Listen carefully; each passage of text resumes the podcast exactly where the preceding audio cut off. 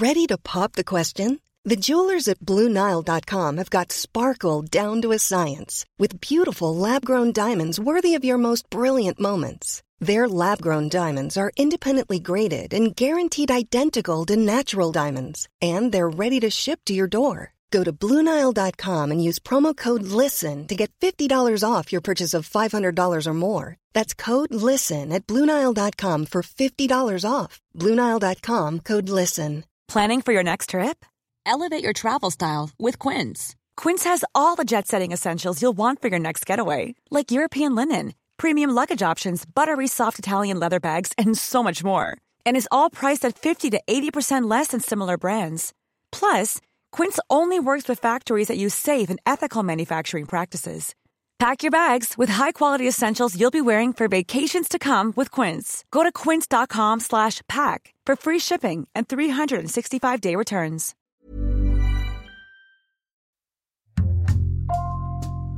Bonjour, c'est Thibault Lambert et vous écoutez Code Source, le podcast d'actualité du Parisien. 15 ans de carrière derrière elle, de multiples promotions et une passion pour son métier, Laure de Laubert était loin d'imaginer qu'elle pourrait subir un burn-out. Lorsqu'elle est embauchée dans une agence de marketing en 2017, cette Normande, mère d'une petite fille, pense qu'elle peut encaisser la surcharge de travail que lui impose sa hiérarchie. En réalité, à ce moment-là, Laure va très mal. Elle sombre progressivement dans un état d'épuisement professionnel qui va durer trois longues années. À 41 ans, elle va mieux et elle publie un livre, À bout de force, sorti en avril. À travers son histoire, Laure veut sensibiliser sur le burn-out qui, selon elle, peut toucher n'importe qui. Ambre Rosala l'a rencontrée chez elle pour Code Source.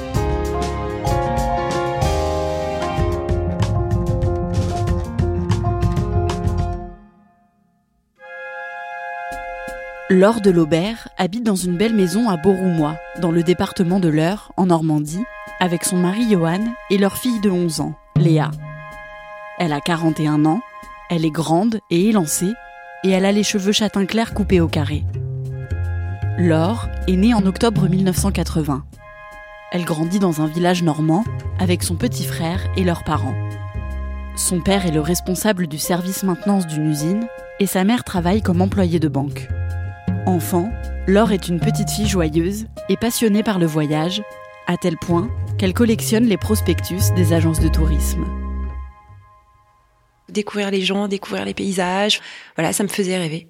J'étais une petite fille euh, joviale, euh, j'étais une petite fille qui aimait jouer avec ses amis et euh, j'étais aussi une petite fille qui réfléchissait beaucoup, qui analysait beaucoup de choses et qui avait envie peut-être aussi d'être bonne élève et d'avoir des bonnes notes. Donc voilà, c'était un mix entre m'amuser et puis étudier parce que j'ai toujours eu une soif d'apprendre. Laure est une très bonne élève et elle obtient son bac sans problème. Après ça, elle fait une licence de tourisme, puis elle fait une formation dans l'événementiel.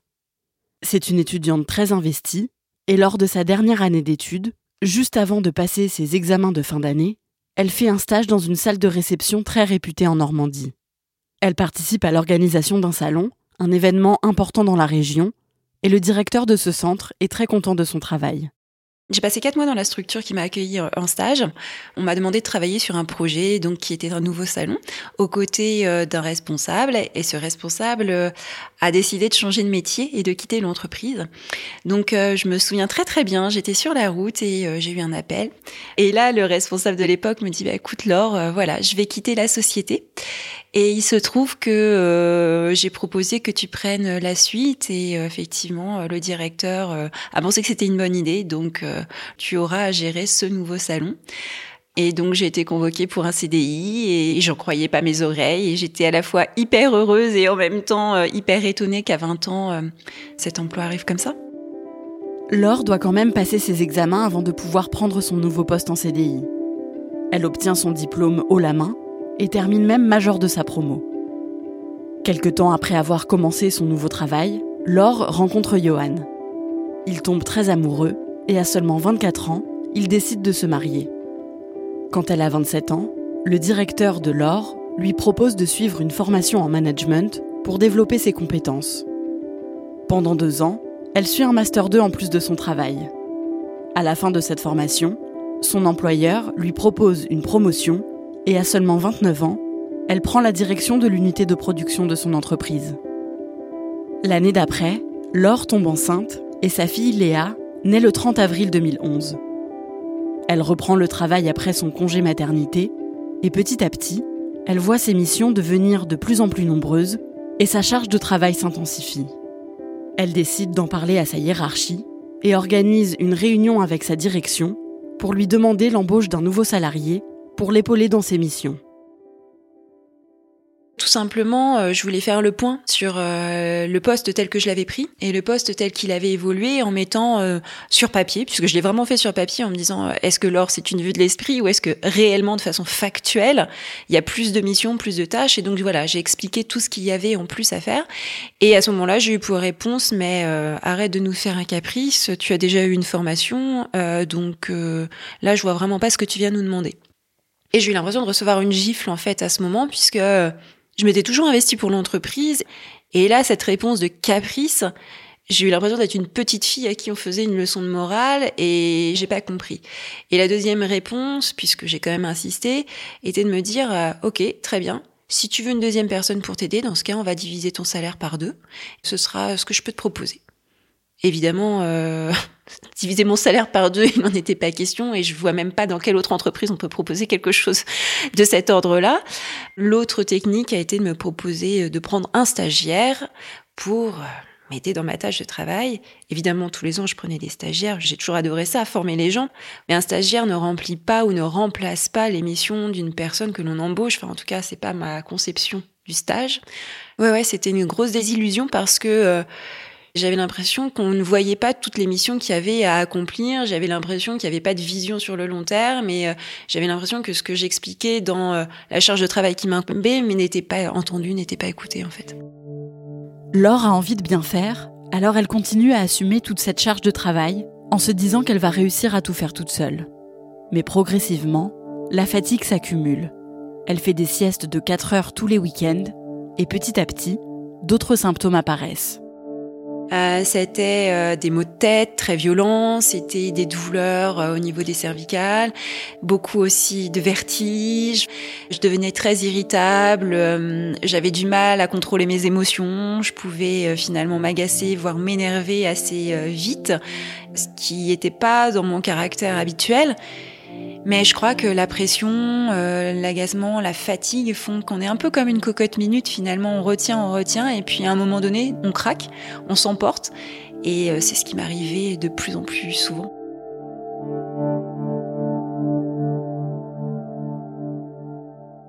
Au fond de moi, je savais que j'étais très fatiguée, je savais que j'étais euh, sur un fil, mais j'avais euh, chevillé au corps cette conscience professionnelle qui était de me dire je, je lâcherai rien, je ferai jusqu'au bout.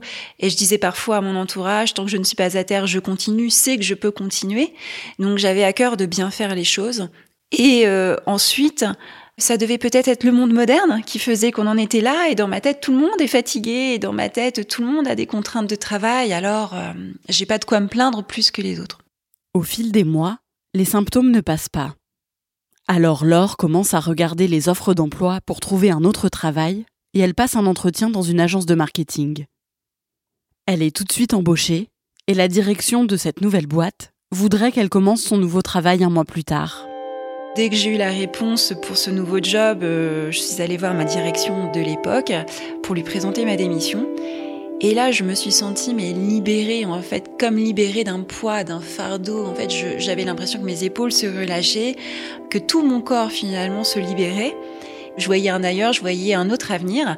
Ouais, j'étais soulagée. Je me souviens très bien du moment où j'ai fermé la porte de ce bureau que j'ai occupé pendant tellement d'années. Je crois que j'ai été euh, libérée comme jamais en fait. Après plus de 15 ans dans sa première boîte, Laure a 36 ans quand elle commence sa nouvelle activité. Elle travaille dans une agence de marketing qui aide des entreprises et des institutions locales à se développer. Elle fait de nombreux déplacements dans toute la région, mais elle le fait toujours avec beaucoup d'enthousiasme. Là, j'arrivais dans une euh, petite cellule au, sein d'une grande structure et il y avait tout à faire, tout à monter et c'était de ce point de vue-là euh, très enrichissant et euh, dynamisant. Mais par contre, au fur et à mesure, je me suis rendu compte que de ma fiche de poste initiale à ce qu'on me demandait de faire, il y avait euh, une marge qui était assez importante. Et je me souviens très bien d'une euh, réunion de travail où on me dit, voilà, euh, Laure, finalement, il faudra que tu fasses ça en plus, ça en plus et ça en plus. Et moi de répondre, mais je suis déjà aux quatre coins de la, de la région, de réunion en rendez-vous, je pense que ça va être vraiment trop. Et on me répond, mais Puisque tu sais le faire, on aurait tort de s'en priver. À ce moment précis, je pars en vacances une semaine euh, en famille et je me dis ah, bon, Laure, oublie cette réunion, ça va passer, ton message va être entendu, et puis tu vas te reposer pendant les vacances et quand tu reviendras, tout ira mieux. Sauf que mes vacances, je les ai passées à dormir matin, après-midi, nuit. Je dormais cinq fois par jour. Et je suis rentrée de mes vacances encore fatiguée alors que j'avais dormi quasiment pendant toutes les vacances. Et lorsque je suis revenue, une réunion de travail est organisée avec l'ensemble de l'équipe et j'entends qu'en effet mes missions allaient euh, avoir un spectre plus large et euh, bah, que c'était bien ainsi et que effectivement on renouvelait le fait de dire euh, puisque tu le sais le faire autant que tu le fasses. Et là, je crois que c'était trop pour moi. Et là, mon corps a commencé à lâcher euh, vraiment en l'espace d'une semaine. Et je me tenais au mur et je n'arrivais plus à avancer sans me tenir au mur. Et j'ai fait euh, trois ou quatre malaises dans la même semaine. Là, mon mari commence à me dire Laure, c'est fini. Il faut que tu ailles voir ton médecin et vois ce qu'il te dit. Laure doit faire un déplacement professionnel le week-end qui arrive, au mois de mars 2018. Mais elle accepte d'écouter son mari et d'aller voir son médecin. Elle arrive dans son cabinet en se disant qu'il va lui prescrire des vitamines pour aller mieux. Là, il m'ausculte, je vois qu'il prend un ton assez grave et il me regarde et il me dit C'est fini, stop. Je dis Stop quoi? Il me dit Là, je vous arrête pendant une semaine. tout de suite, je rebondis C'est pas possible, je pars demain, c'est pas possible. Je vous arrête pendant une semaine. Non, non, deux jours, ça m'ira très bien. Allez, d'accord, je ne me déplacerai pas ce week-end, mais lundi, j'y retourne dit Laure, ça n'est plus possible, vous êtes en état d'urgence vitale. Et ce terme, état d'urgence vitale, ça me fait peur parce que état d'urgence vitale, je suis en train de me rendre compte que finalement je me mets en danger ou que le travail m'a mise en danger. Et d'un autre côté, je m'y refuse. Je me dis, il n'y a pas de raison pour ça, et puis je vais pouvoir encaisser, et puis je vais pouvoir continuer. Le médecin de Laure lui explique qu'elle fait un burn-out. Laure dort énormément et de semaine en semaine, puis de mois en mois, son arrêt de travail est prolongé parce qu'elle ne va pas mieux. Je me sens comme morte en fait, c'est-à-dire que je suis plus qu'une carcasse. J'ai plus d'émotions, je sais plus tellement pourquoi je me lève le matin, je n'arrive plus à rien faire. Et donc je passais des journées à regarder par la fenêtre, même pas à regarder la télé, même pas écouter la radio, rien faire, je pouvais plus lire non plus. J'avais l'impression de n'être plus rien finalement. Et puis il y a eu un moment où à force de me, de me reposer, j'ai repris des forces. Et là, je me suis donc donné un nouvel objectif et je me suis fixé une date de reprise du travail en me disant cette fois-ci c'est bon, euh, je vais me donner un coup de pied aux fesses et tout ira mieux. Laure veut reprendre le travail en septembre 2018, six mois après le début de son arrêt. Mais quelques semaines avant le jour où elle est censée retourner au travail, son médecin, lui explique qu'elle est toujours en période de burn-out et qu'elle n'est pas en état de reprendre son poste. Je m'étais fixé l'objectif de la reprise et là j'avais la preuve que je ne pourrais pas reprendre, que j'étais pas en capacité de le faire et donc j'avais l'impression que ma vie s'arrêtait là, c'est-à-dire que euh, si je peux toujours pas reprendre le travail, si je ne suis plus capable de mener une vie normale, si je suis trop fatiguée pour voir mes amis, si je suis encore trop fatiguée pour jouer avec ma fille, Qu'est-ce que j'ai à faire Et quelle image vais-je donner à mon mari, à ma fille Je les aime trop pour qu'ils soient encore euh, obligés de me voir dans cet état-là. Et finalement, c'est pas une vie. C'est pas une vie que de rester dans son lit. C'est pas une vie que de se demander comment on va faire pour mettre euh, du dentifrice sur sa brosse à dents ce matin. C'est pas une vie que de pas pouvoir euh, réfléchir. C'est pas une vie que de pas avoir le temps de s'occuper des siens. C'est c'est pas une vie. Je me disais que ce serait mieux pour tout le monde si je partais et pour mes proches, puisque finalement je leur apportais plus rien. Et pour moi, parce que, parce que j'étais trop dynamique auparavant pour rester comme ça, et c'est pas la vision que j'avais de la vie. Et, euh, et voilà, et mon mari a, senti les choses, et mon mari, cette fois-ci, m'a emmené lui-même chez le médecin. Et euh, ce médecin a eu peur et euh, m'a fait passer par la case d'urgence psychiatrique. Et c'était peut-être ce dont j'avais besoin. Laure n'est pas hospitalisée, mais elle est prise en charge par un psychiatre et un psychologue qu'elle voit régulièrement. Avec eux et son médecin traitant, il travaille d'abord à vaincre sa fatigue, puis à améliorer son état psychologique. Petit à petit, grâce à la thérapie, Laure va mieux et elle commence à réfléchir à un retour à l'emploi. Elle ne sait pas vraiment quoi faire, mais elle sait qu'elle ne veut plus reprendre son poste dans son ancienne boîte. En octobre 2020, près de trois ans après le début de son arrêt de travail, Laure demande un rendez-vous en visioconférence à sa hiérarchie pour lui demander une rupture conventionnelle. Il y a toujours euh, ce petit moment de comment vais-je retrouver la personne après tout ce temps, après quasiment trois ans? Que va-t-on se dire? Comment va-t-on se parler? J'entretenais des très bonnes relations avec ce dirigeant, donc euh, je craignais pas de le voir. Simplement, je me demandais comment tout ça serait perçu. Et finalement, les retrouvailles en visio, si je puis dire, se sont bien passées. Et euh, il a été à mon écoute. J'ai cru comprendre qu'il était étonné que je veuille pas revenir parce que lui peut-être pensait que je reviendrais, mais je lui ai expliqué que euh, ni pour lui, ni pour moi, ni pour les personnes en place, c'était une bonne idée. Finalement, eux avaient trouvé une nouvelle organisation et moi, je vois pas comment je serais revenue sur le lieu où, où je suis tombée et euh, qu'il était préférable, voilà, que nos chemins se séparent sans animosité, mais que nos chemins se séparent quand même. Et euh, Ma demande a été acceptée et je le remercie. Il a même accepté de me faire une lettre de recommandation. Donc je me suis dit à ce moment-là que j'allais pouvoir voguer de mes propres ailes sans savoir au moment de la rupture conventionnelle ce que j'allais faire précisément, mais je sentais que j'avais besoin de me libérer avant de pouvoir passer à autre chose. Après ça, Laure décide de se lancer à son compte. Elle devient formatrice dans la communication et dans le marketing digital et décide d'être son propre patron pour pouvoir organiser ses journées comme elle l'entend et travailler à son rythme. Pendant trois ans, Laure n'a parlé de son burn-out à personne, à part sa famille et ses amis proches. Un matin d'avril 2021, elle décide d'en parler ouvertement et de ne plus avoir honte. Ce matin-là, je me suis levée en me disant mais euh, il faut que je l'assume. Ça fait trois ans que je ne dis rien, ça fait trois ans que j'ai disparu euh, complètement des radars. J'ai pris mon ordinateur et euh, j'ai commencé à écrire sur LinkedIn, qui était le réseau professionnel sur lequel je, je l'ai fait. Et en fait, c'est comme si j'avais expulsé des mots finalement. J'ai même pas tellement réfléchi à ce que j'allais dire. C'est sorti d'un coup. Je dis que, en effet, j'ai disparu euh, des radars pendant trois ans et pour cause, j'ai euh, été touchée par un burn-out et euh, ça m'a permis d'apprendre beaucoup de choses sur moi. Ça m'a permis d'apprendre beaucoup de choses sur les autres et ça m'a permis aussi de mieux comprendre ce que je voulais faire et que, en le disant, je voulais simplement lever le voile, voilà, sur sur ce mal que j'appelle un mal vicieux et parfois invisible. Et j'ai posté. Laure reçoit de nombreux messages de soutien D'autres personnes la contactent pour lui raconter qu'il traverse la même chose qu'elle, et elle se sent beaucoup moins seule.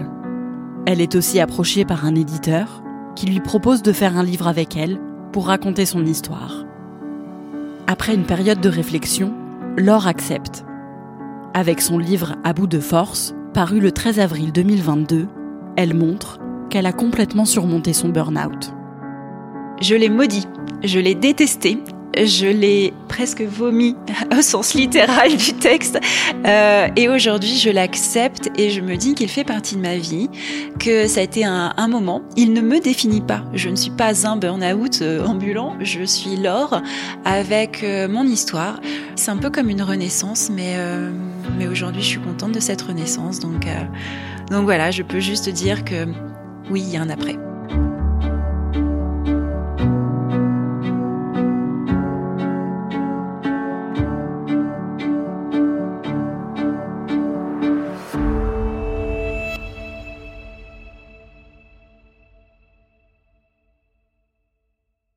Le burn-out de Laure de Laubert a été très long, hein, trois ans. Maintenant qu'elle en est sortie, est-ce que son rapport au travail a changé? Oui, complètement. Elle m'a expliqué qu'aujourd'hui, elle prenait euh, plus de temps pour sa vie personnelle et familiale et surtout qu'elle était plus vigilante euh, quant au stress euh, ou à la fatigue. Et voilà, elle m'a clairement dit que pour elle, euh, il n'était plus question de redevenir un jour salarié et de devoir travailler pour quelqu'un d'autre que pour elle-même. Elle a donc publié ce livre pour raconter son histoire. Est-ce qu'elle cherche aussi à sensibiliser sur le burn-out par d'autres moyens? Oui, clairement, depuis la sortie de son livre en avril dernier, elle témoigne régulièrement dans les médias pour parler de son histoire et sensibiliser au burn-out. Mais de manière générale, depuis un an, depuis qu'elle a fait ce post sur LinkedIn, elle parle très ouvertement euh, de son burn-out euh, sur ses réseaux sociaux, mais aussi sur un blog. Euh, le bien-être au travail, c'est devenu quelque chose de très important pour elle. Et dans ce blog, elle publie des conseils pour faire face au burn-out ou encore des témoignages pour sensibiliser à la question. Est-ce qu'on sait combien de personnes sont touchées par le burn-out en France? Alors c'est difficile à chiffrer parce que tous les burn-out ne sont pas toujours diagnostiqués et tout le monde n'est pas toujours euh, en arrêt maladie. Mais il y a une enquête qui a été menée euh, par l'Institut Opinionway qui a été publiée en juin 2021 et il y aurait en France plus de 2 millions et demi de personnes qui seraient en situation de burn-out sévère. Les femmes seraient plus touchées que les hommes et euh, c'est un nombre qui est en hausse d'après le baromètre, notamment à cause de la crise sanitaire. Merci Ambro Rosala et merci à Laurent Derouet pour son aide. Le livre de Laure de Laubert, à bout de force, coécrit avec Anthony Quindroit, est sorti en avril chez City Édition. Cet épisode de Code Source a été produit par Raphaël Pueyo, Sarah Amni et Lola Sotti. Réalisation Julien Moncouquiol. Code Source, c'est le podcast d'actualité du Parisien. Nous publions un nouvel épisode chaque soir de la semaine. Pour n'en rater aucun, n'oubliez pas de vous abonner sur votre application audio préférée.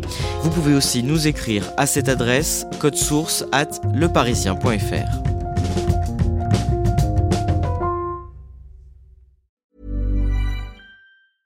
Hey, it's Paige DeSorbo from Giggly Squad. High quality fashion without the price tag. Say hello to Quince. I'm snagging high-end essentials like cozy cashmere sweaters, sleek leather jackets, fine jewelry, and so much more. With Quince being 50 to 80% less than similar brands and they partner with factories that prioritize safe ethical and responsible manufacturing. I love that. Luxury quality within reach. Go to quince.com slash style to get free shipping and 365 day returns on your next order. quince.com slash style when you need mealtime inspiration it's worth shopping kroger where you'll find over 30000 mouthwatering choices that excite your inner foodie. And no matter what tasty choice you make you'll enjoy our everyday low prices plus extra ways to save like digital coupons worth over $600 each week. You can also save up to $1 off per gallon at the pump with fuel points. More savings and more inspiring flavors make shopping kroger worth it every time. Kroger fresh for everyone. Fuel restrictions apply